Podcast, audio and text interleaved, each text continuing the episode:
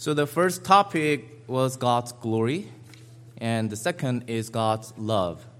And God sent His Son to display His love before us. The father of John the Baptist, Zacharias, was filled with Holy Spirit and prophesied the reason why God sent His Son in saying in Luke chapter 1, verse 72 to 73, in saying, to show the mercy promised to our fathers and to remember his holy covenant, the oath that he swore to our father Abraham.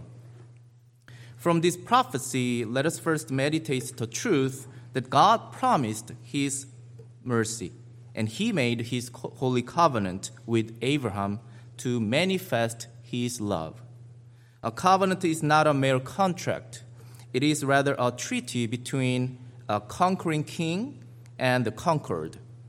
God chose Abram and his descendants to be their king. He lowered himself and showed himself to Abram in order to make this covenant.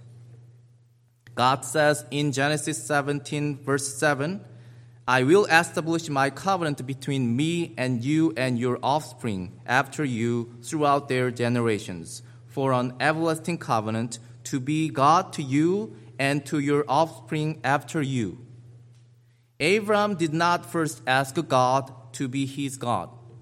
God came first to Abraham, just like John said, not that we have loved God, but that we but he loved us and sent his son to be the propitiation for our sins. Not that we have loved God, but that he loved us Abram was a slave of sin, just like all others. However, God decided to conquer Abram's sin and death so that Abram can serve God as his king.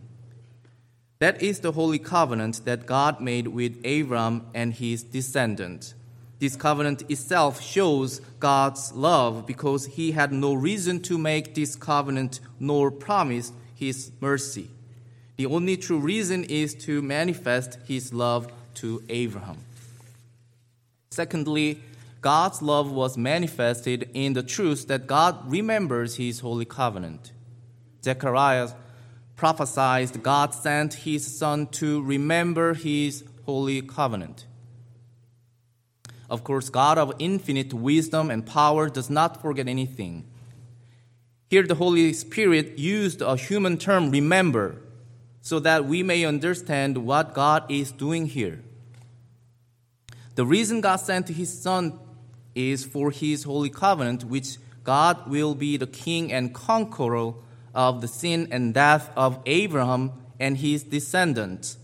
However, Abraham's descendants broke his holy covenant and became like slaves of sin because they did not love God nor his commandment then they must have thought that God had forgotten his holy covenant to save them. Yet God did not forget the covenant to destroy their sin and death, because it is an everlasting covenant. It was rather the descendant of Abraham who forgot the everlasting covenant. But God has waited with his long suffering when the fullness of time had come he sent forth his son, born of woman, born under the law, for us. That is what the Holy Spirit meant by God to remember his covenant. It was God's eternal decree to manifest his promised mercy through sending his son to us. We find God's love from his co- covenant that will never be broken because God knows that his people would break the covenant. However, just as Father does not forsake the son he loves, nor a husband forsake the wife he loves, God does not forsake the people he loves. God always knows, remembers, finds, and saves his people to the end. He conquers their sin and death because he faithfully loves his people. And his love was manifested when he sent his son to save his people from the sin and death. Lastly, let us focus on, the, on whom God made a holy and everlasting covenant. Through Zechariah's prophecy here, the Holy Spirit clearly spoke that God swore the oath. He made a covenant with Abraham. The mercy was promised to the father of the Jews. In Genesis, also God made a covenant with Abraham and his descendant. So, who are Abraham's descendants? They are all who believe Abraham's God.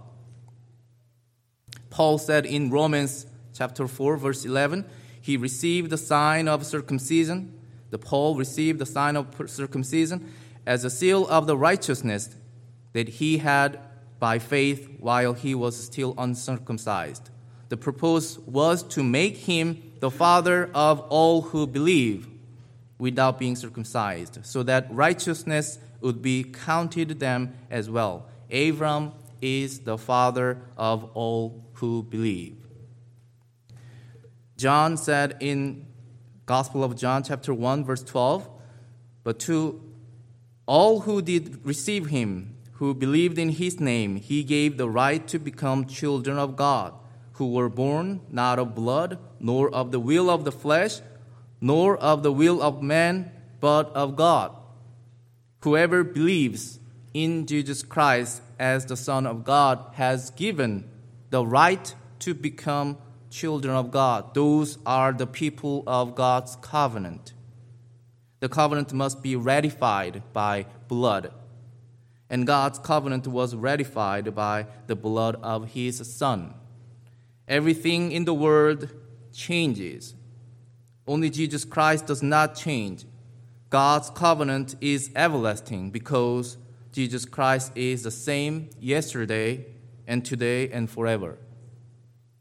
Jesus was born to shed his blood to seal the holy covenant, the everlasting covenant for us.